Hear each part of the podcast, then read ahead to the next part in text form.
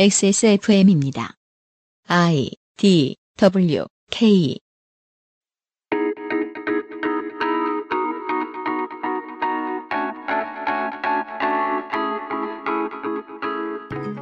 어제 소개해드린 사람들의 고통과 노력의 대가로 우리는 그간 고기를 먹었고 지난 겨울 살처분 소식을 듣지 않고 까맣게 잊고 지낼 수 있었습니다. 하지만 가축과 병과의 싸움은 끝날 일이 아니지요. 앞으로를 내다봅시다. 이천십구 년 사월의 마지막 그것은 알기 싫답니다.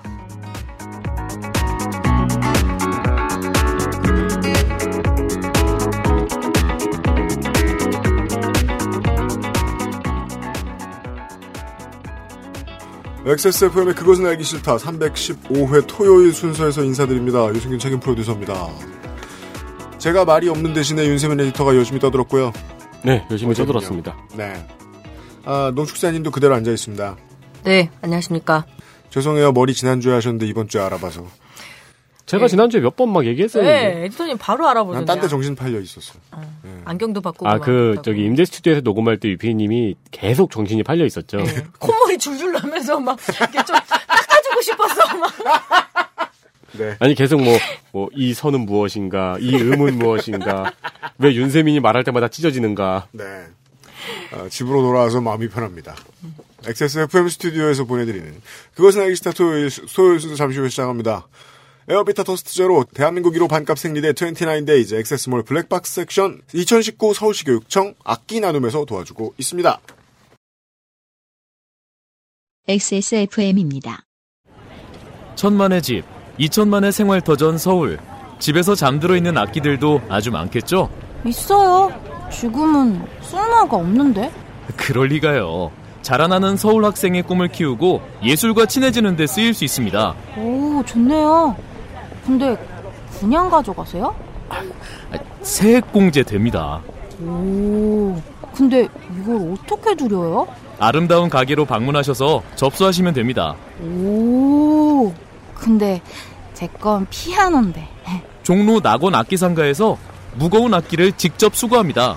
오, 근데 조율한 지 되게 오래됐는데. 새 악기보다 비싸지만 않다면 수리 후에 서울 학생을 찾아가도록 할 겁니다. 오, 괜찮네. 그럼 있잖아요, 제가 집에 저기 검색창에 서울시민 악기 나눔을 검색하셔도 되는데. 서울 학생을 위한 악기 나눔 캠페인은 서울시 교육청이 우리 아이들의 꿈과 함께합니다.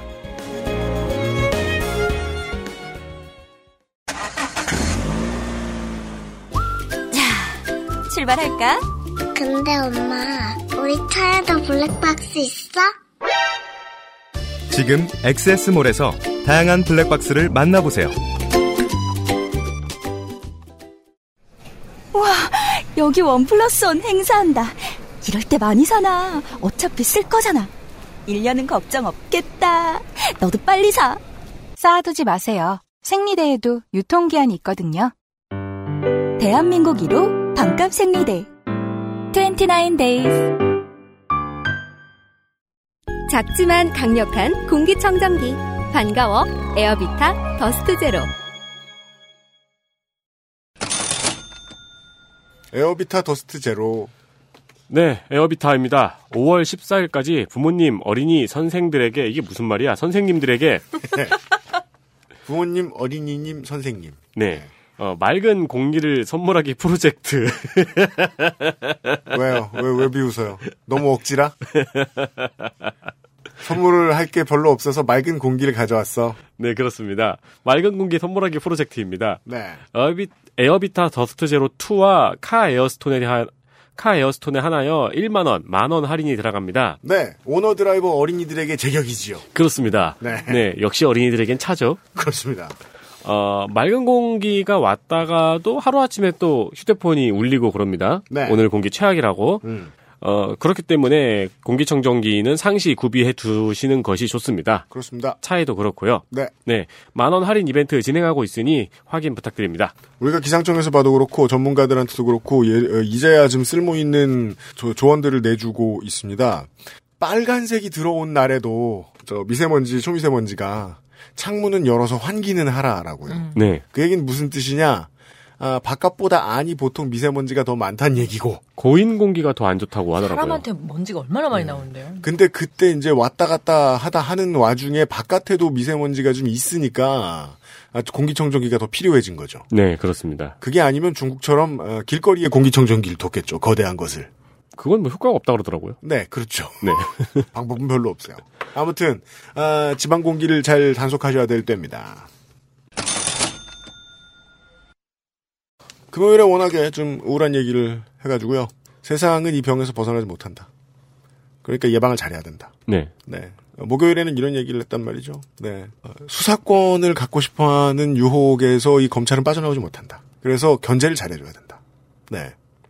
아, 견제는 얼려, 어, 언론 권력의 장치 중에 하나이기도 합니다. 이퀴먼트 중에 하나이기도 합니다.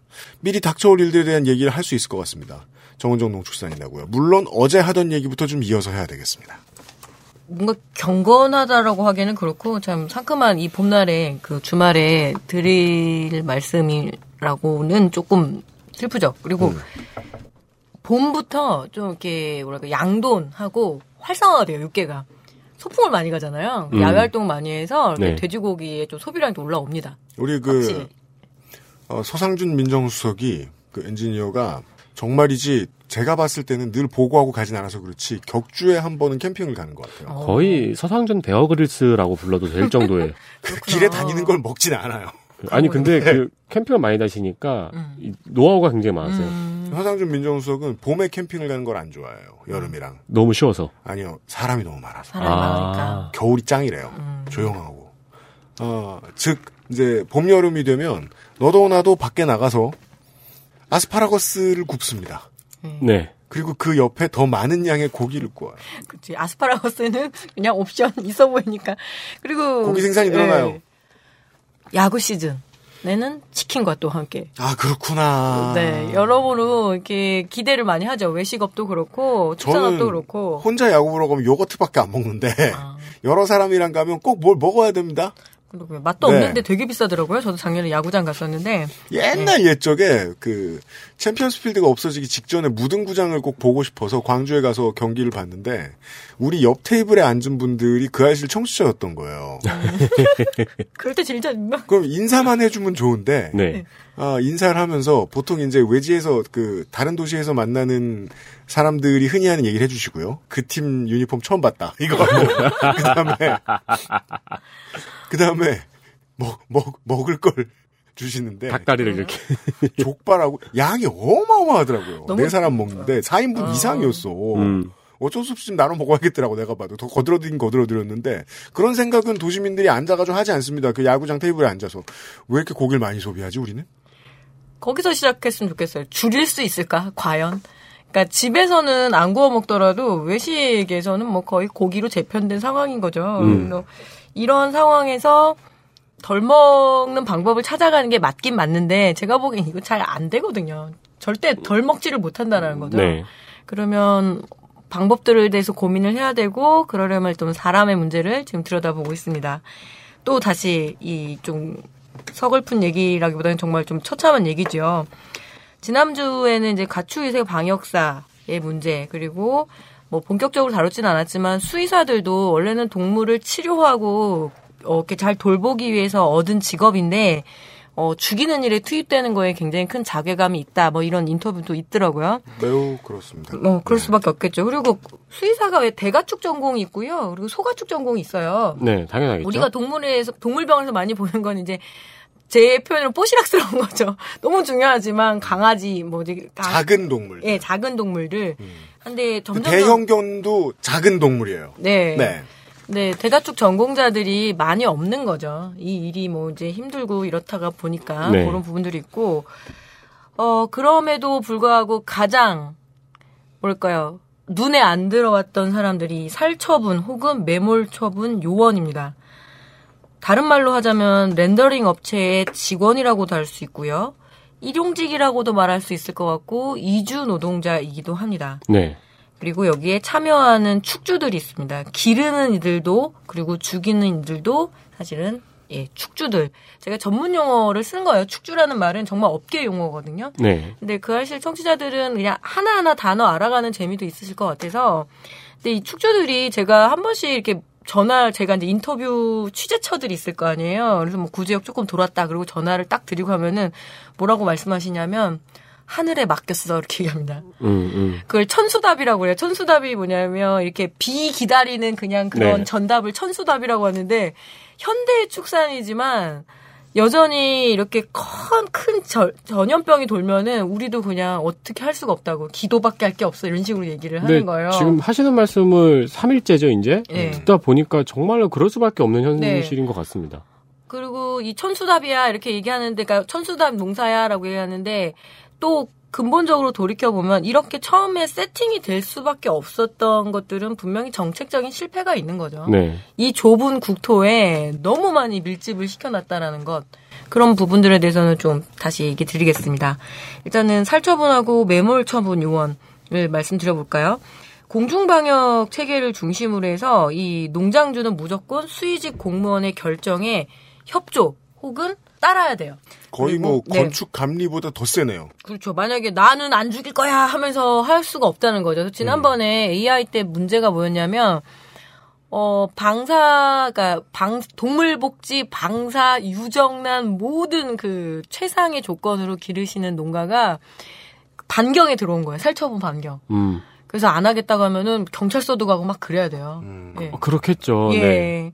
그래서 어떻게 해야 되나 뭐 이런 고민들이 들더라고요. 실제로 내 동물은 병이 안 걸렸는데 죽여야 된다라고 한다라는 건 그 마음은 사실 상상을 하기도 어려울 것 같아요. 우리 지난 시간 마무리 지으면서도 축주들의 입장에 대한 얘기를 많이 했는데 네. 막 그 똘망똘망 눈 뜨고 가만히 있는 막 그 오리 막 저 소 끌어안고서 얘네들 절대로 못 죽인다고 나를 죽이고 죽이라고 막 그런 소리 아무 아무 상관 없잖아요. 네. 그럼 반대로 그 옆에서 그 이야기를 하고 결정을 해야 되는 수의사들의 입장도 어마어마하죠. 이상하기가. 그렇죠. 아니 그리고 우리가 이게 지금 되게 쉽게 이야기를 했는데 내가 키우고 있는 가축들을 네. 죽여야 되는 이유가 저기 어디에서 전염병이 발생했기 때문에 하루아침에 죽여야 되는데 이걸 어떻게 받아들여요? 그리고 나는 돼지 기르는데 소에 발생했다고. 혹은 이런 식으로 오는 거죠. 그러니까 정말 청천벽력이 떨어지는 거죠. 근데 여기 또 한 명, 그러니까 한 주체가 있습니다. 특히 농장의 하부 노동자인 이주 노동자들 이야기입니다.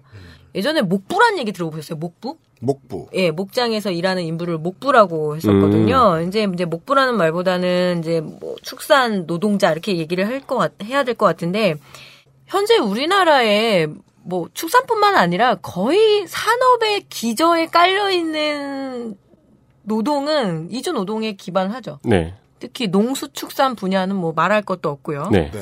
예, 지금 우리나라, 제가 아침에 여기 통계를 보니까 사십 세 이하, 그러니까 사십 세 정도 되는 그 농민들이 전체의 뭐 일 점 몇 퍼센트밖에 안 돼요. 일 점 오 퍼센트? 음. 근데 이천이십오 년에는 영 점 오 퍼센트가 된대요. 음.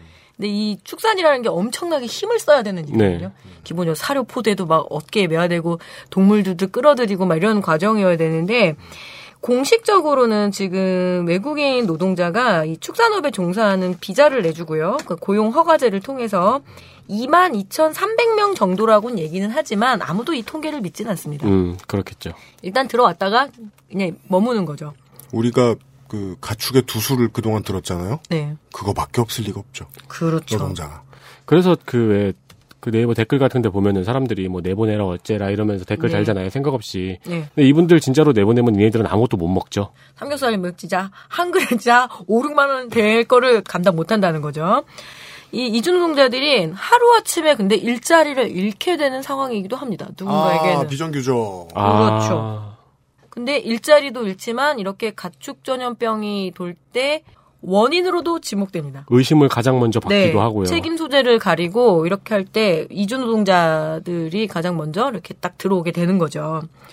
어, 한국의 필요에 의해서 고용허가제가 네, 실시가 됐고요. 그래서 이렇게 이주 노동자가 들어오는데 뭐 이주 노동자 이주의 역사는 거슬러 거슬러 올라가게 되면 뭐 천구백팔십 년대까지도 가고 제가 찾아보니까 우리나라에 처음으로 이주 노동자를 받아들인 분야가 양어 분야래요. 양식, 양식. 음. 그 일도 만만치 않게 힘든 거죠. 그렇겠죠. 예, 그래서 양식장에서 어, 팔십팔 년 서울 올림픽 이후에 좀 받아들이기 시작했는데 네. 그 다음부터는 이제 정말 이 가축, 특히 축산 분야에는 외국인 노동자들의 힘 없이는 도저히 불가능한 상황이다. 요걸 좀 이해를 해주세요. 네.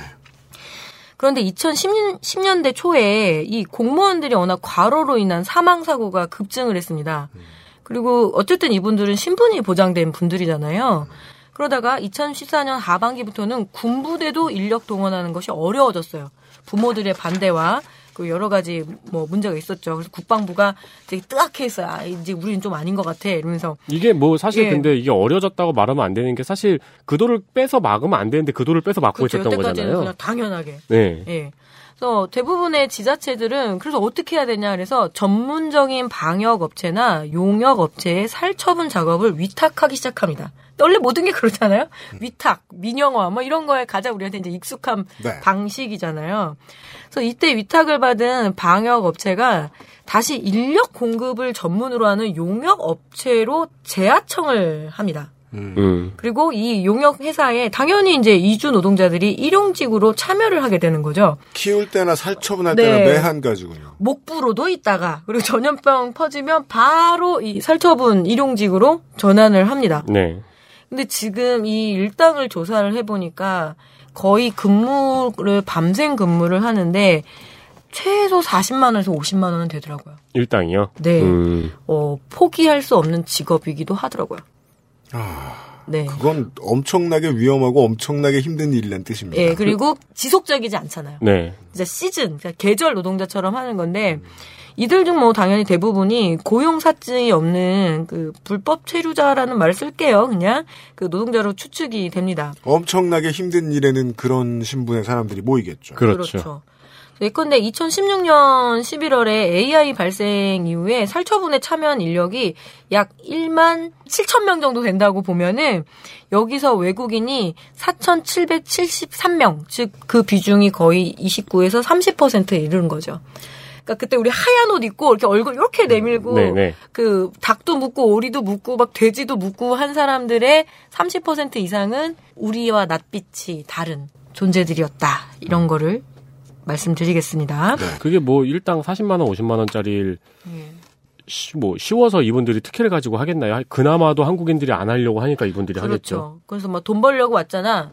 니네 죽여. 뭐 죽이는 거 별별 없잖아. 이렇게 말하기는 아, 좀 그렇죠. 네. 그래서 지자체는 이 살처분을 어쨌든 신속하게 수행을 해야 되다 보니까 용역업체의 인력을 계속 외주화하고 그리고 뭐 불법적으로 뭐 불법이란 말도 조금 어폐가 있습니다만 이 외국인 고용을 단속하는 일을 좀 이렇게 멈춰요. 그때 또 음. 너무 막 또 단속하면은 안 되니까 아 인력이 부족해지니까 예, 필요에 의해서 그때 이제 입국관리사무소에서 어느 정도 좀 약간 루즈하게 좀 하는 면이 없지 않아 있습니다. 네. 그래서 지자체가 용역업체의 살처분 과정 위임하고 그리고 나면 구체적인 인력 고용 과정에서는 이제 방조하는 거야. 아 일단 뭐 모르겠다. 말하면서 여건 검사도 제대로 안 하고 음. 그리고 가끔가다 지금 지난달에 갑자기 확 다 잡아갔어요. 불법 체류했다고. 그러니까 네. 누가 제일 난리치는지 아세요? 농민들이 난리치는 거. 왜 농번기에 하필이면 막 이러면서. 아. 그렇죠.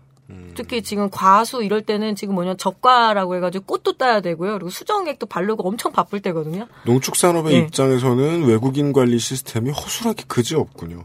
그, 그렇죠. 물론 그 산업도 덕을 본 점이 있겠지만. 네. 네.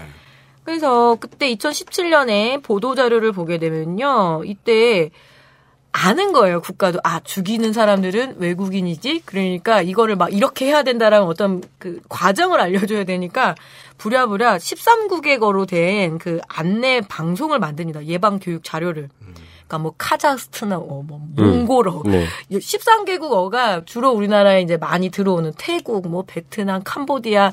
특히 이 축산업은 좀 독특하게 또 태국이라든가 베트남이라든가 저 남부 남부아시아 쪽에서 많이 해요. 네. 그렇게 이렇게 또 연결이 되고 아마 비자가 이제 그쪽으로 나가는 걸 제가 알고 있는데, 그래서 막 그런 매뉴얼도 만드는 거죠. 어쩔 수 없이 급하게. 그러니까 불법인 듯 합법인 듯 뭔가 아주 애매한 지점에서 서서 진행이 됩니다. 그러니까 이런 부분에 대해서는 공중 방역 체계와 그리고 용역업체 간에 사실상의 협력 관계가 있다. 음. 공조를 하고 있는 거죠.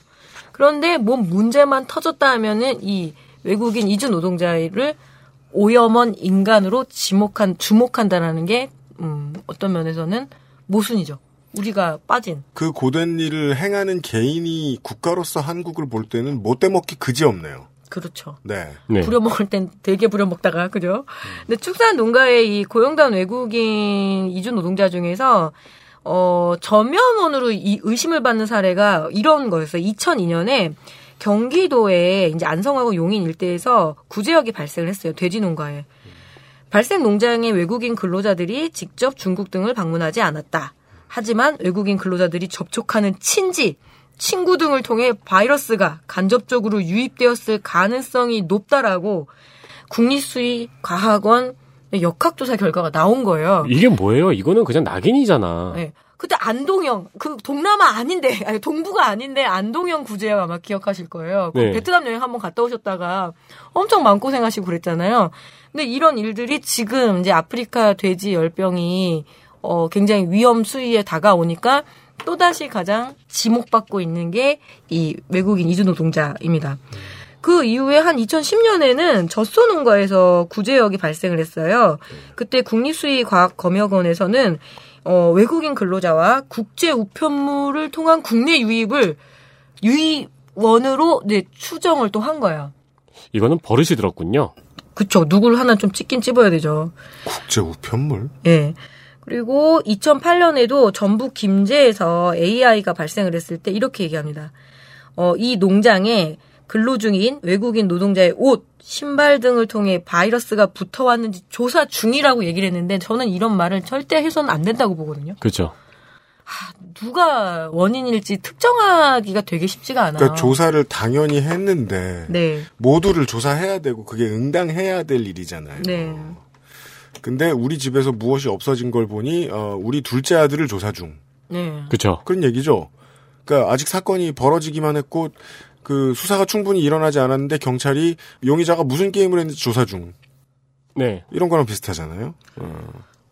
하, 저는 이 부분이 우리가 가장 딜레마라고 생각을 해요. 저 사람들의 손을 거치지 않으면 고기를 먹을 수가 없는데 네. 일 터지면 다 저 사람 탓하고 그리고 어, 업무를 하고 있다라는 걸 보여주기 위해서 한 번씩 이렇게 표적으로 단속을 해서 쫓아내고 인권의 문제와 모든 것들이 지금 다 하부 구조로 제일 많이 이렇게 뭐랄까요 깔때기처럼 모이고 있는 게 지금 농수축산 분야에 진출해 있는 이 외국인 이주 노동자에 대한 음, 부분인 것 같아요. 음.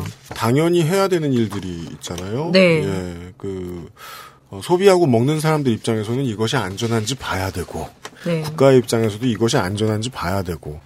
그러다가 책임을 질 곳이 있으면 어, 해당 부서의 공무원들이 자살할 때까지 민다거나 아니면은 터무니없는 보상을 받으면서 어, 축산 농가들이 눈물을 짓거나 그리고 이런 문제가 생겼을 때 조사를 시작하면 이 일을 가장 밑에서 손을 더럽혀가면서 열심히 했던 서류 미비자 노동자들에게 많은 부분에서 여론전에 덤탱이부터 씌우고 보거나 이게 네. 합리적으로 선택하지 않을 수가 없는 것들을 선택하면서 책임을 조금씩 조금씩 떠밀었더니 맨 밑으로 밀려나갔네요. 농업 중에서 농업을 크게 두 개로 구분을 하면 되거든요. 경종 농업하고요. 축산 농업으로 구분을 하면 경종이라는 건 그야말로 채소 막 이런 건데 진짜 진짜 힘든 게 다 힘들지만 단무지 무 뽑는 거거든요. 네. 상상이 안 가시죠. 그 무가 길잖아요. 음. 무하고 이런 것들은 일단 기본적으로 무게가 있기 때문에 이 하나의 용역회사가 옮겨 다녀요. 무가 뭐 저 월동무부터 해가지고 강원도까지도 쭉 계절별로 이동하거든요. 음. 그럼 이 사람들이 계속 옮겨 다니면서 그 무거운 무를 다 뽑고 음. 포장을 하고 그래서 우리가 먹을 수 있는 게 닭광입니다. 네, 단무지. 음. 그런 아. 것들이 다 연결이 되는 거죠. 그거 제가 그런 네. 일을 실제로 하는 것도 네. 기계만 움직이는 게 아니고 손도 쓰일 텐데 네. 보통 다 외국에서 온 분들이. 극한 직업 제가 되게 좋아하는 프로그램인데 보게 되면 대부분 다 공장 라인에서도 특히 음식 관련해서는 먹거리 관련해서는 대부분 이제 이주 노동자들이 만지는 거죠. 순대는 뭐 거의 백 퍼센트 이주 노동자들이 만집니다. 피를 만지는 네. 거고 창자를 만지는 일이다 보니까 아주 오래전부터 처음부터 재편이 되는 거죠. 저는 그, 네. 그 이야기를 저기 허영만 씨의 만화 식객에서 아. 네, 봤었네요. 한국 사람들 이거 순대 만드는 거 아무도 안 해. 예, 예. 그런 부분들을 인지는 하고 있는데 죽이는 일까지도 이 사람들이 하는 거고 음, 문제는 올해가 어쨌든 잠잠했잖아요. 네. 그럼 이분들은 용역회사에는 들어가 있는데 돈은 또 많이 못 버는 상황. 그렇겠죠. 어, 냉정하게 이 렌더링 업체 얘기를 좀 잠깐 드리게 되면 갑자기 렌더링 기계라고 해서 아까 말씀드렸죠? 이렇게 동물을 던지면은 거기서 갈려져가지고 바짝 태워버리는 네, 그런 시스템입니다. 말씀하셨죠. 근데 렌더링 작업들은 꽤 해왔어요. 왜냐하면 산란계 닭들이 폐계가 되잖아요. 더 이상 알도 못 낳고 음. 그리고 식용으로도 적절하지 않게 되면 렌더링을 해서 이제 뭐 사료로 전환을 한다던가 음. 혹은 비료로 전환을 한다던가 이런 것들이 있었는데 이 렌더링 어. 기계가 엄청 비싸요. 근데 이 업체들이 이제 돈 맛을 좀 보긴 한 거죠. 음. 몇몇 업체들이 비싼 기계를 한 서너 대씩 들여와가지고, 그리고 이제 지자체에서는 알죠. 아, 살처분 상황이 벌어지면 일단 이 업체에다 연락을 하는 시스템이 된 거죠. 음. 두 개인 거죠. 일단은 방역본부에 연락을 해서, 우리 지금 이거 터졌으니까 신고도 하지만, 죽이는 일도 같이 생각을 할 때는 이 업체들이 바로 뿅 하고 머리에 떠오르는 거죠. 그게 사료나 비료가 된다고요? 그럼요. 단백질 사료가 되지요. 네. 이게, 아, 이. 사료 산업은 굉장히 알뜰한 산업이에요. 어, 제가 사조 참치 한 번씩, 한 번 말씀드린 적이 있는데, 대가리 따고, 이, 지느러미 따고, 이거 버리는 거 아니라고. 네, 네. 그거는 좋은 단백질 원이거든요? 그거를 다시 이렇게 사로, 양어 사료로 전환도 시키고요. 어저께 제가 이제 농축산인 말을 들으면서 그런 생각을 했거든요. 그러니까 말로는 안 했는데, 아, 이게 농축산인이 먹는 고기하고 내가 먹는 고기는 다른 고기겠구나. 왜요? 아니, 종류가 다르다는 게 아니고, 이제. 네. 그 고기를 보는 시선이 다르니까요. 아니, 뭐 먹을 때는 원래 아무 생각 없이 먹죠. 근데 근데 내가, 정말로 내가 먹은 게 저렇게까지 기구했을 리가 없어. 네. 그죠. 그 정말로 그러네요. 음. 네, 그래서 사료 전환이 되죠. 그 닭털 같은 경우에도 다 전환돼요. 사료로. 네, 그 말씀을 해주셨는데, 네. 근데 이 살처분된 가축들이 사료로 전환이 된다는 거는 다소 충격적이네요. 아, 아니요, 그건 아닐 거예요. 아마 렌더링이 되면 렌더링 이후에는 어. 폐기를 해야 되는 건 원칙인데 네. 이따가 말씀드릴 거예요. 그 폐기의 끝을 우리는 모른다라는 거죠. 중간 정리를 해보자면 지금 한 삼 주 정도에 걸쳐서 다시 구제역과 에이아이 게다가 잠잠했던 올해 이 문제를 다시 다루는 거는 언제든지 다시 터질 일이기도 하고요. 그리고 더 큰 센 게 왔기 때문이거든요. 네. 아프리카 돼지열병 에이에스에프라고 얘기하는데요. 이게 결론입니다. 예, 시작이기도 하죠. 음. 그 전에 먼저 말씀드리는 게 제가 공장식 축산이란 말은 현장에서 가장 싫어하는 말이라고 말씀드렸잖아요. 축산 농가에서. 근데 현대의 먹거리가 원래 공장 안 거치고 나오지 않는 게 없거든요. 네. 더 중요한 거는 사육 밀집도가 문제가 아니라 저는 지역 밀집도라고 문제 제기를 좀 하고 싶었어요.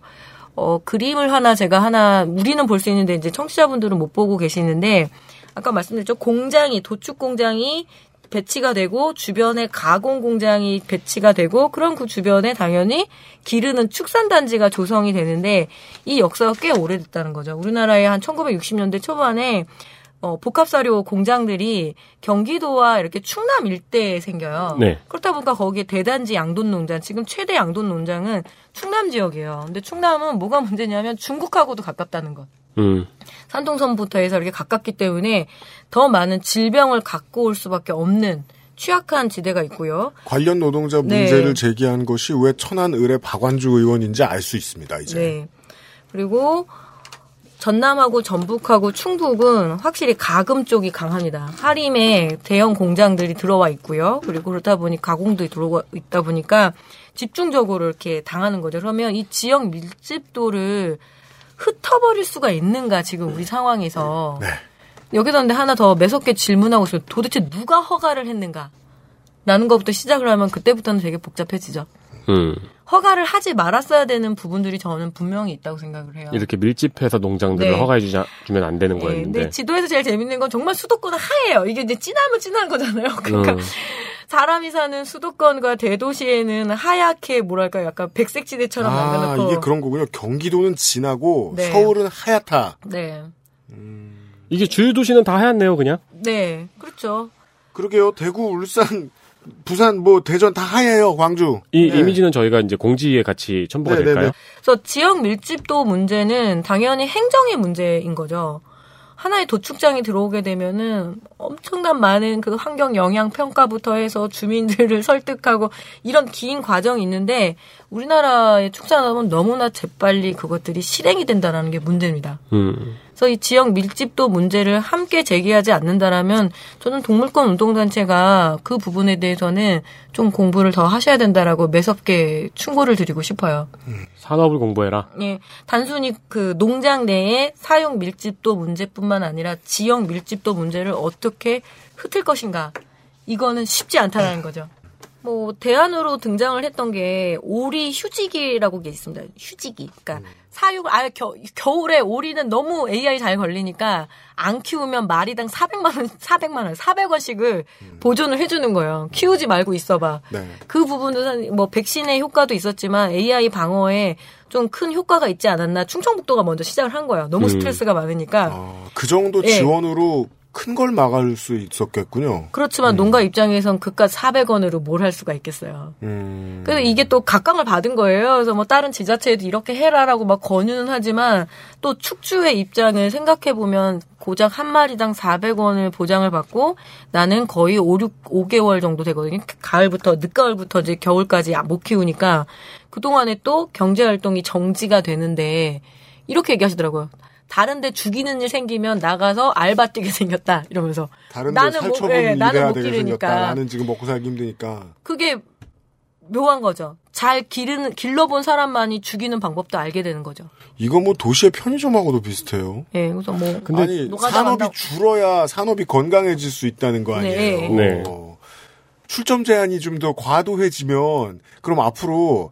망한 몇몇 업자들은 점주님들은 구제 못 받을 거 아닙니까? 그렇죠. 예, 그들이 그렇게 당하고 나면 산업이 건강해질 거예요. 여기서 산업이 건강해진다는 건 노동자들이 최저임금 때문에 실랑이 안 벌여도 되고 네. 그런 상황이랑 좀 비슷하네요. 이 밀집도를 해소하는 문제. 어, 적어도 늘려서는 안 된다라는 거고 상당수의 네. 축주들의 이해에는 반대되고요. 네. 기존의 축주들의 어떤 권익을 보호하는 방법에서는 제일 중요한 거는 일단은 안전적인 퇴농입니다. 제가 보기에는 퇴로를 열어라. 네, 퇴로를 열어야 돼요. 지금 너무 고령의 농가들도 매달려 있어요. 농축산업에 있어서 가장 안 되는 부분이잖아요. 퇴로를 못 연다. 근데 그 퇴로를 못 열게 하는 거는 저는 명확하게 얘기하겠는데 위탁 양돈의 문제, 위탁 사육의 문제라고 생각을 해요.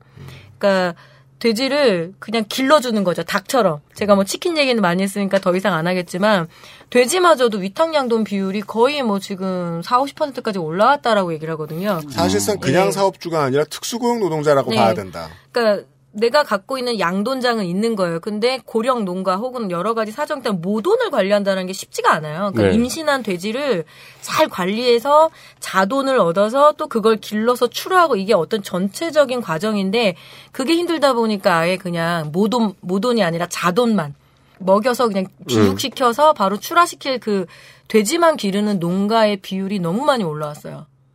그 말은 이제... 네. 그 농축장님께서 치킨전에서 마지막에 우려했던 부분이 점차 가속화되고 있다는. 네, 엄청 가속화됐죠. 그분 부분들을 잘라야 되는데 이 산업의 구도 속에서 쉽지가 않다. 그 부분들을 우리가 함께 문제 제기를 해주지 않으면 안 된다. 뭐 이런 고민이 듭니다. 음.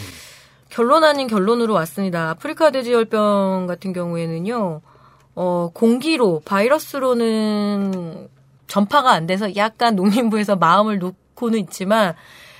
음식에도 남아있어요. 그러니까 네. 햄, 소세지, 순대 뭐 이런 것들에도 그거를 거기에도 남 바이러스가 남아있으면 가열된 가공식품? 네. 근데 가열도 팔십 도 이상에서 해야 되는데 이게 굉장히 좀 잡기 힘든 바이러스 중에 하나래요. 그리고 결정적으로 백신이 없어요. 그 전에 구제형 얘기하면서 칠십 도라 그랬었거든요. 네. 근데 이거는 팔십 도 이상. 음. 근데 백신이 없고 그렇다 보니까 걸리면 그냥 올킬이 되는 상황인 거죠. 네. 근데 어제 보도 나왔습니다. 중국의 하이난성까지 퍼졌다. 그러니까 중국의 거의 전역에 퍼졌거든요. 중국하고 가장 가까운 나라는 북한과 한국입니다. 그래서 그리고 가장 많은 물류가 이동하기 때문에 그거를 검역 수준에서 다 컨트롤할 수 없다라는 걸 전제로 깔고 방역에 지금 목숨을 걸어야 될 때가 아닌가 그런 고민이 좀 들고요. 네. 어, 아프리카 돼지 열병은 우리나라 축산업뿐만 아니라 외식산업에도 엄청난 큰 타격을 주게 될 거예요. 돼지에 기반한 외식산업 당장 생각해보세요. 김치찌개 어떻게 하실 거예요? 삼겹살집도 어떻게 하실 거며. 이거 뭐 한두 개의 예. 메뉴로만 말할 수가 없어요. 그렇죠. 햄, 소세지부터 해서 이 돼지를 중심으로 한 외식산업이 우리나라에서 굉장히 큰 분야인데 같이 무너질 거라는 거죠. 속 편하게 뭐 수입하면 되지 않아? 뭐 우리 뭐 벨기에 뭐 덴마크 근데 거기도 그것도 뭐 무한정 들여올 수 없는 거 아니고 내수 먼저 처리하잖아요. 수입이라는 게 그래서 늘 위험한 건데. 네. 공공연대가 지나고 나서는 고기를 먹으러 가자는 게 되게 귀한 체험을 뜻하는 게 아니었어요. 예. 흔하고 싸졌잖아요 이제. 아, 그렇지 않은 시절로 되돌아갈 가능성이 있다. 물론 세 시간 동안 이 얘기만 듣다 보니까 그렇지 않은 시절로 되돌아가는 게 옳다라는 생각이 드는데 저는. 여튼. 어 그리고 지금 환경부와 농림부의 이해관계가 충돌 중입니다. 함께 협력을 해야 되거든요. 당연히 환경부하고 농림부는. 그런데 음식 쓰레기 사료 문제 때문에 그래요. 잔반 사료. 어, 모든 돼지와 닭이 옥수수 사료만 먹고 크는 거 아니고요. 네. 그중에서 일부는 잔반 사료. 우리 음식 쓰레기 엄청 많이 나오잖아요. 네. 모든 가정주부들이 정말 힘든 이 음수 처리가 던져버리고 난 다음에 그 다음에 어디로 갈까요? 그냥 버리는 건 아니고 또 사료로 전환을 합니다. 네. 네, 네 이 아프리카 네. 돼지열병 바이러스가 예를 들어 소시지 같은 데 남아있으면은 사람만 먹어도 괜찮대요. 네. 사람하고는 그, 인수는 아니에요. 근데 그 잔반을 돼지가 먹으면은 감염이 된다고 하더라고요. 네. 그 요즘 쓰레기 얘기 정말 많이 하게 되네요. 아마 다음 주도 할 가능성이 높은데요. 저희가 음. 음식 쓰레기 내버리면서도 말이에요. 어, 호두 껍데기 고르고 뭐 음. 생선뼈 두꺼운 거 고르고 달걀 껍질, 닭뼈 고르고 달걀 껍데기 음. 고르고 이런 걸 할 때마다 생각하는 고르고 이거 옆집은 안 고를 것 같은데. 음. 그리고 저는 먼저 버리고 세제를 쓰거든요. 왜냐면 세제가 지나가면은 좀 그렇잖아요. 당연하죠. 근데 그거 안 하는 집 더 많더라고요. 그렇지. 네. 우리가 무언가를 많이 먹어서 음식 쓰레기가 나오고 이거를 처리를 해야 되는 게 현대의 큰 골치인데 이것들을 동물들이 대신해주고 있었다는 거죠. 맞습니다. 어, 대표적인 게 육견입니다. 음. 개들이 음. 해줬고 그래서 육견 업자라고 해야 되나요? 육견 그쪽에서 되게 자신감 하나 있는 게 우리 불법화 못 시켜. 왜냐하면 음식 쓰레기인데 어떡할 거야? 이런 말들도 하세요 진짜로. 음. 그리고 한 사 퍼센트 정도 되는 잔반 사료를 먹는 이 돼지들이 있습니다. 우리나라에도. 음. 그렇다 보니까 이 잔반 쓰레기, 그러니까 음식물 쓰레기를 하지 못하게 하자는데 환경부에서는 감당이 안 되는 거예요. 그렇죠. 근데 이거를 그래서 비료, 유기 비료화로 한다. 근데 비료는 더 위험해요. 전체 전국으로 퍼지거든요. 차단 방역을 어, 원천적으로 봉쇄시키는 거죠. 비료. 축산업은 그나마 차단 방역이 가능, 차단 방역이 네, 그나마 가능한데. 가능한데 비료는 뭐 팔아가지고 어느 땅에 뿌려져가지고 비료가 돼서 예. 땅에 뿌려주면 방역 자체가 불가능하다. 그런 부분들에 대해서는 지금 경각심을 아주 크게 가질 필요가 있습니다. 이렇게 나이브하게 뭐 아주 우리나라 발생 안 했어 이런 게 아니라 아예 발생하겠구나, 다가오고 있구나, 왔구나라는 전제를 하고 해야 되는 거죠. 이 에이에스에프는 한번 발병을 하면 그냥 양돈 산업은 끝이에요. 최소 십 년에서 이십 년을 양돈장을 비워놔야 돼요. 그 사례를 네. 보니까 잡는데 삼십 년이 걸렸다는 이야기도 있고 네, 스페인이 그랬죠. 한번 발병하면 거의 그 지역 풍토병으로 고착이 된다고 네. 하더라고요. 그렇게 되면 여태까지 계속 말씀드렸던 그 축주들 그리고 산업들 연관된 그 많은 삶들이 같이 무너진 거예요. 동물의 생이 무너지면 인간의 생도 함께 무너져 버릴 수밖에 없다라는 거 그게 오늘의 결론입니다. 네. 그렇습니다. 이 얘기를 하시면서 그 농축산인이 이런 거 걱정하시더라고요. 네. 국회도 말기고 예, 농축식품부 장관도 지금 공천받아서 저 출마해야 된다. 예, 엄청 또 노력하고 계시더라고요. 공백이 생기지 않느냐. 음. 예, 그럴 때 저는 이 관료들에게 만약에 듣고 있는 관료들이 있다면 아, 외교부나 그 저 기재부처럼 해라. 장관 무시하고 음. 할 일만 좀 잘해달라. 너네 이 정부 싫어하잖아. 음. 그냥 하던 일 열심히 해줘. 이런 생각이 듭니다. 예, 예. 잘 하셨고 더 하셔야 된다라는 말씀 꼭 드리고 싶었습니다. 네. 네. 네. 이번 부에서 아주 잘했고 음. 할 큰일이 남아있다. 네. 네. 근데 그게 하필이면은 다음 총선하고 겹칠지도 모르겠다. 잘해달라. 이런 얘기로 마무리를 지을 수밖에 없겠습니다. 예. 이런 겁먹을 일이 오고 있습니다. 정은정 농축산인 수고 많았습니다. 예, 수고하셨습니다. 이런 괴로운 얘기 들어주시냐고 감사합니다. 그렇습니다. 엑스에스에프엠입니다.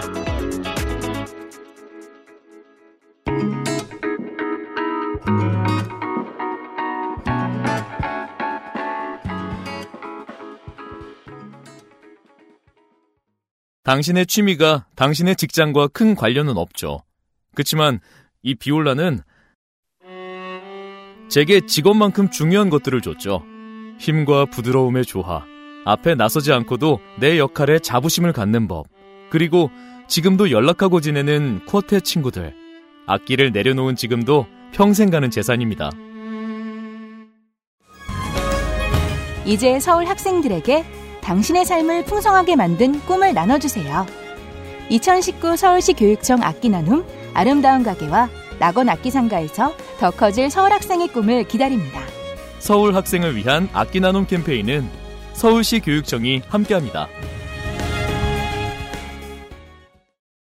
자연 친화적인 식물성 섬유 비오셀. 매끄러운 섬유 표면으로 민감한 피부도 안심할 수 있게 빠르게 흡수하는 통기성 필름. 십칠 점 오 센티미터 한층 더 길어진 롱라이너. 팬티라이너도 역시 이십구 데이즈. 세상의 반을 위한 반값 이십구 데이즈.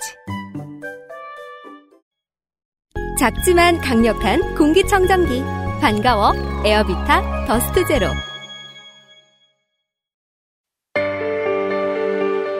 누구에게나 있지는 않습니다. 누구에게나 필요한 존재지만요. 당신을 위험으로부터 지켜주지는 못합니다. 하지만 당신이 스스로를 지킬 때 큰 도움이 됩니다. 거짓말을 하지 않습니다. 그래서 당신, 그리고 주변에 모르는 사람들도 지켜줄 수 있습니다. 곁에 있는 것만으로도 당신은 든든해집니다. 나는 당신의 블랙박스입니다. 당신, 그리고 타인의 삶을 지켜주세요. 엑세스몰에서부터.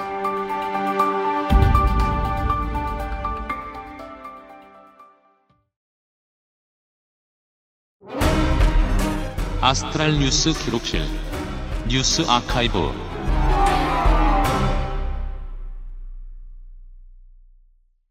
네, 이천십팔 년 사월 이십사일 작년입니다. 어, 농림축산 농림축산식품부가 아프리카 돼지 열병이 발생한 헝가리산 돼지고기 수입을 금지한다고 밝혔습니다. 네. 뿐만 아니라 유럽에서도 확산되고 있는 조짐이 있어서 국내 주의를 당부하고 있습니다. 네, 주의를 당부할 거면 모두 좀 같이 해주면 좋을 텐데요. 네, 이게 작년 사월 이십사일에 있었던 뉴스고요. 어, 작년에 유럽에서 시작된 확산이 올해 중국까지 간 거군요. 음.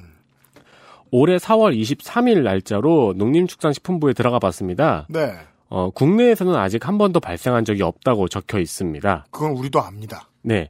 그러나 발생국은 아직 업데이트가 되어 있지 않아서 유럽과 아프리카에만 표시가 되어 있습니다. 아, 중국은 표시 안 해놨다는 거군요. 네. 현재는 표시가 안 되어 있습니다. 어, 한 해 어. 동안 유라시아 대륙을 더 뒤덮었다는 거 아니에요? 그렇습니다. 어. 오늘 아침에 언론 기사를 살펴보겠습니다. 중국 전역으로 확산되고 있다는 소식을 전하고 있고 음. 북한에서의 발병 가능성을 지적하고 있습니다. 음. 에프에이오는 이미 북한의 그 발생 위험성을 지적을 했고요. 네. 통일부에서도 이미 북한과 협의 중이라는 발표를 했습니다. 보수, 보수 언론이 또 까겠네요. 이젠 축산농가마저 종북으로. 이계호 장관은 중국을 비롯한 발생국을 방문하는 여행객들에게 축산농가 방문을 자제하고 축산물 반입을 하지 말아달라고 말했습니다. 제가 알기로는요. 공항에서 내려서 검색 들어가면 네. 어차피 이런 거 가지고 들어갈 수 없잖아요. 그렇죠. 농축수산물 거의 전부잖아요. 그렇죠. 술도 안 되는 술이 있고요. 네. 음. 어, 그리고 매일경제에서는 아프리카 돼지 열병 우려에 동물 백신주가 강세라고 전하고 있습니다. 네. 그, 철 모르는 도시 언론이 어쩜 이렇게 상스러운지 이게 그 정은정 농축산인의 말 몇 마디 들으면 우리가 홀려가지고. 네. 바로 이해를 하게 돼요. 그렇죠. 그리고 이건 네. 조금 이해가 안 되는 게 아프리카 돼지 열병은 백신이 없거든요. 음, 그렇잖아요. 네. 그러게, 내가 그거 까먹고 있었네요. 예.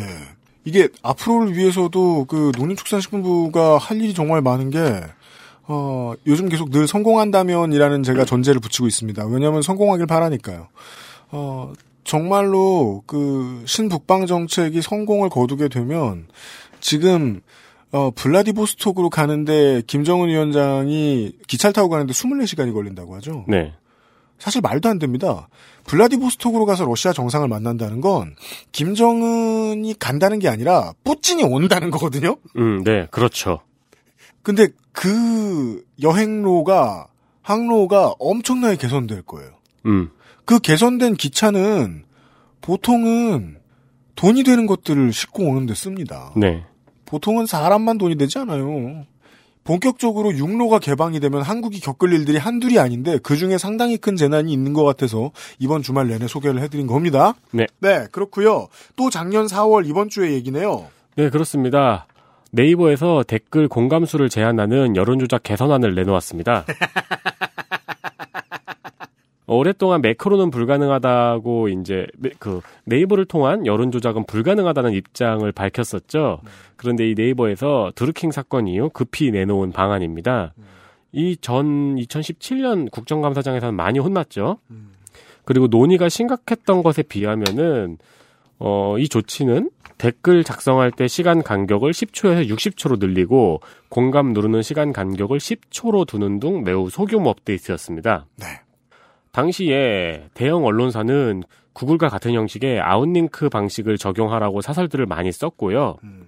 중소규모 언론사는 아웃링크 방식에 반대하고 음. 오히려 심사에 미달된 언론사들은 인링크를 희망하고 있는 현실입니다. 다들 싫어해요. 네, 그러니까 인링크 제휴가 되어야만 중소규모 언론사는 전재료를 받고 네이버가 편집하는 뉴스 화면에 띄울 수 있거든요. 중소규모 언론사들에게는 네이버가 정부이자 대기업이자 대출해주는 은행이자 뭐, 뭔가 모든 것이에요, 지금. 네, 그렇습니다. 어, 이제 일 년이 지났고, 저 같은 경우에는 기사를 끝까지 내려도 댓글이 안 보이는 건 좋거든요. 음. 옛날에는 이렇게 내리다 보면 봤잖아요. 네. 근데 요즘 제주이만 그런가요? 네이버 댓글 보는 사람들 잘 없죠? 조금 줄었어요. 네. 포털 댓글 보는 사람들이 조금 줄었다고 전 느끼는데, 그렇다고 해도 많은 것 같긴 한데 모르겠습니다. 관련 자료를 찾다 보니까 올해 소식도 있습니다. 음. 올해 사월 사일부터 네이버는 뉴스 홈 상단의 주요 뉴스의 편집을 빅데이터를 활용한 에이아이에게, 에이아이의 추천 기사로 대체하겠다고 밝혔습니다. 네. 빅데이터를 활용한 에이아이라는 말은 좋은 말인데도 불구하고 우리나라 기업들이 쓰면 왠지 기계로 뽑은 수타냉면처럼 들린다는 얘기입니다. 네. 근데 예. 그거는 맞는 말이에요. 기계로 뽑은 수타냉면은. 그건 맞는 말입니다. 네. 심지어 틀린 말이 아니에요. 네. 다만 빅데이터를 활용해서 그러니까 어느 빅데이터를 어떻게 쓸 건데. 민심을 어떻게 보여주겠다는 건데 음. 이 질문은 또 어디로 갈 수 있냐면 다른 인터넷 선진국들에게는 흔히 보이지 않는 특히나 중국과 한국에만 정말 심하게 있는 이런 문제들입니다. 사람들이 가는 사이트만 가서 보던 곳에서만 댓글을 보는 문화. 네. 중국은 당에서 당 차원에서 주도적으로 이렇게 했다고 치죠. 한국은 그렇진 않습니다. 국가에서 포털이 크도록 장려해준 건 있지만 여전히 경쟁을 통해 살아남은 업체들, 사기업들이 있어요. 근데 그 기업들조차 이 문화를 싫어하지 않아요. 어떤 문화냐면 거대한 나라잖아요. 인구 오천만이 사는. 네. 그 거대한 나라가 하나의 커뮤니티처럼 하나의 온라인 여론만을 보고 사는 피해. 그죠. 예. 이 문제에서 벗어나고자 하는 생각을 해야 되는데요. 이 문제에서 벗어나고자 하면 사람들은 상당히 높은 확률로 어, 네이버와 다음이라는 포털을 버릴 확률이 높아진다. 네. 라는 두려움을 양대 포털이 가지고 있는 것 같습니다. 네. 이거라도 돼야 우리가 구글에 안 뺏기지. 실제로는 돈, 돈의 흐름으로 생각해보면 어, 댓글에 사람들이 집착하고 사람들이 집착한다는 것을 알아보고 그 여론조작을 해야겠다라는 정치 세력이 나타나는 가장 중요한 이유는 포털이 먹고 살아야 되니까 인 것 같다는 생각이 너무 많이 듭니다. 음. 이때 이 조치를 보면서도 많이 느꼈습니다. 어, 이거는 손방망이로 해야 돼. 안 돼, 안 돼, 안 돼. 네. 네. 그래서 실제로 아직도 보고 싶으면 다 볼 수 있어요. 맞습니다. 예. 가장 큰 피해는 의견의 다양성이 좀먹어진다는 것입니다. 또 하나 또 중요한 변화는 모바일 앱에서는 홈에서 기사가 없어졌죠? 네. 네. 그렇습니다. 여전히 그 위젯 같은 위젯 비스크무리한 것을 만져서 할 수는 있는데요. 네. 네. 일단 네이버가 먼저 바꿨죠, 그걸. 네. 네. 다음 두고 따라올 것 같습니다. 유아이가 불편해졌고요. 네. 네이버 편들 이유가 전혀 없는데 써보면 할만해요 또. 아 그래요? 네, 할만은 해요. 액세스몰보다 훨씬 낫습니다. 어, 마지막은 어, 구십육 년 전 일인 것 같죠? 네. 네, 두 개는 작년 소식이고 하나는 구십육 년 전 한국에서 있었던 인권운동에 대한 소식입니다. 네. 천구백이십삼 년 사월 이십오일 진주에서 조선 형평사 창립대회가 열렸습니다. 음. 어, 단어에 좀 양해를 부탁드립니다. 네. 백정 신분 해방 운동이었습니다. 그렇습니다. 신분제가 없어진 이후로도 강점기에도 호적에는 여전히 백정 신분임이 기록이 되었습니다. 음. 그리고 뭐 민간에서의 차별은 뭐 말할 것도 없고요. 네. 자료 중에는 교회에서 같이 예배드리는 걸 사람들이 거부했다는 이야기나 청년이 길에서 맞아 죽었다는 사건들이 거론이 되기도 하는데요. 음. 좀 더 믿을 만한 사료를 찾아보면은 백정 출신의 자산가가 자녀의 입학을 거부당하자 어, 이 사건으로 인해서 백정 출신 지식인 장지필가 조선일보 진주지사장이었던 신현수, 강상호의 주도로 진주에서 이십삼년 사월 이십오일 조선 형평사 창립대회가 열렸다고 합니다. 우리가 저기 그러고서 어떻게 살아? 라고 이야기하는 종교적인 이유로 신분제를 유지하고 있는 최근의 국가들보다 더 심한 일들이 있었다는 겁니다. 백년 전에. 네. 형평사라는 이름을 듣고 눈치채신 분들도 있을 텐데요. 어, 바로 일 년 전인 이십이년에 일본에서 신분해방단체인 수평사를 조직했다는 소식을 듣고 영향을 받았습니다. 네. 조직 일 년 만에 사회운동 단체들과의 협력을 통해서 전국적인 단체로 성장합니다. 음. 그리고 당연히 반형평사 운동도 일어났습니다. 네. 뭐 습격도 습격이거니와 쇠고기 불매운동도 있었다고 하네요. 그게 이제 상당히 많은 청취자분들이 지금 느끼고 계실 거라고 생각합니다. 기득권층이 있는데요. 기득권층의 가장 중요한 특징은 자신의 기득권을 느끼지 못한다는 것입니다. 네. 기울어진 운동장에서 주어지는 기득권이라는 거는 기울어진 운동장에서 이렇게 한쪽으로 물이 샜어요. 그럼 그 물은 늘 있는 거 아니에요. 네. 그게 뭐가 고마워요. 네. 그렇죠. 예. 그런 거 같은 거라서 있던 기득권을 빼앗아서 어퍼머티브 액션 얘기했죠. 우리가 강제적으로 어떻게든 나눠줘 보자라는 이런 시민들의 운동, 정부의 움직임이 생기면 그 전에 기득권을 가지고 있었다고 추정되는 계급의 사람들의 반대가 어마어마합니다. 음. 왜냐하면 그들은 기득권을 느끼지도 못했을 뿐더러 지금 손해를 보고 사는 것도 많은데 더 손해를 보는, 보라는 거야? 라는 메시지처럼 들리거든요. 네. 네. 아, 이런 일은 인간사에 늘 있다. 네, 그리고, 어, 단체의 성격도 그렇고, 시대도 시대이니만큼, 사회주의 운동의 분파투쟁이 형평사 내에서 일어났습니다. 네, 이것도 늘 있다. 정치단체에서는 늘 있는 일이다. 네.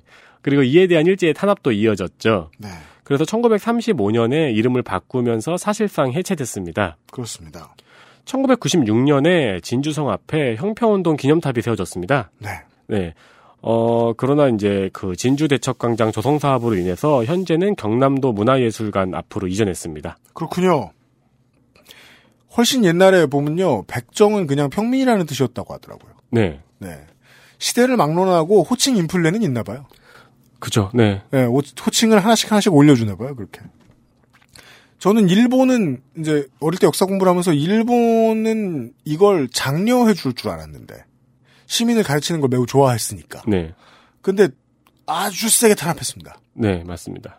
이게요, 이제 뭐 한, 한 칠팔십년 지나니까요, 최근에 저 그런 사람들 많이 봐요. 이게 그, 어, 청년의 우경화라는 게 실체가 없는 얘기이기도 한데, 소수의 몇몇 사람들은 점점 그 우경화의 맛에 반하고 있거든요. 네. 어, 한국에서 갑자기 우경화되어서 내가 이제 광명을 보았다 드디어 이제 빨간 약을 먹었다 이러면서 갑자기 우경화되는 청년들이 있는데 그 청년들 사이에 트렌드 중에 하나가 식민제국이 현대화, 현대화시켜줘서 매우 좋았던 일이다. 음, 음. 노예제에서 벗어나게 해주고 교육도 해주고. 네. 근데요 식민제국은요 도시화와 공업화를 좋아하는 거지 시민의 권리 찾는 건 안 좋아합니다. 네. 예. 아, 그걸 가장 잘 보여주는 게 형평사 운동의 발자취들이고요. 그런 생각하는 분들이 있다면 술자리에서 막 승질내고 막 네. 차명진 의원한테 그 대학교 동기들이 하듯이 그렇게 하지 마시고요. 음. 예. 나갔는데 다시 데리고 오고 단톡방으로 그러지 마시고 그 이등 시민이 돼가지고 한번 돼보는 거예요. 이등 시민이 돼서 일등 시민을 빨아주는데 일생을 바치는 게 더 자연스럽다고 생각할 수 있어요. 네. 그건 아주 자연스럽다고 생각합니다. 얼마든지 그렇게 생각해도 됩니다. 네. 네. 아, 형평사 운동에 대해서는 전 늘 그런 생각을 가지고 있었습니다. 그런 생각 해도 된다. 네. 그, 그때가 우리나라, 더 좋았다고 생각해도 된다. 우리나라 같은 경우는 이 신분제, 남아있는, 이제 백정 계급에 대한 남아있는 신분 차별이 육이오 한국전쟁으로 인해서 이제 완전히 없어졌다고들 하죠. 네. 네. 근데 이제 다른 나라 같은 경우에는 아직까지 그게 남아있는 현상들이 있고요. 그렇습니다. 네. 신분제 타파를 위한 시민운동이 있었던지 몇 년이야? 구십육년이요. 구십육년 된 주간입니다. 네. 뉴스 아카이브였습니다. 윤세민 에디터 수고했습니다. 네, 감사합니다.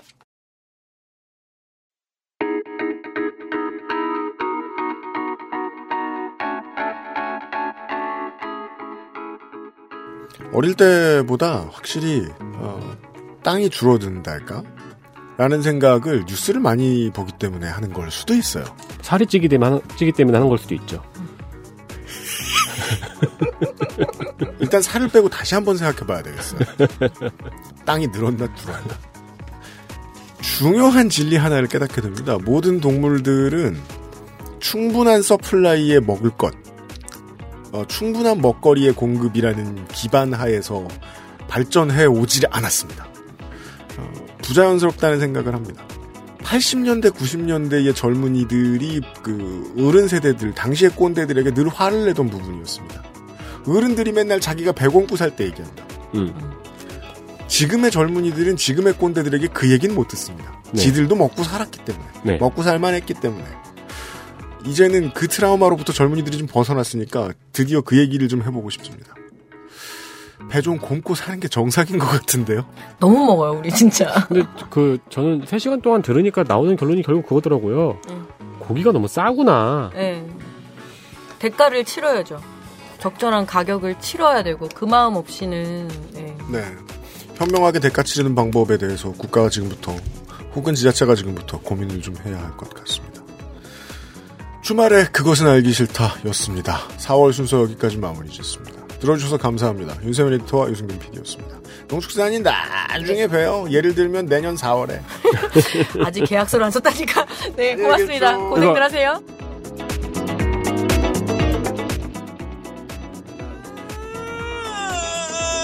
아, 너무 파래. 이게 치, 너무, 너무 웃긴데. 네, 이거 크로마키잖아요, 이거. 그러니까요. 날씨. 엑스에스에프엠입니다. I. D, W, K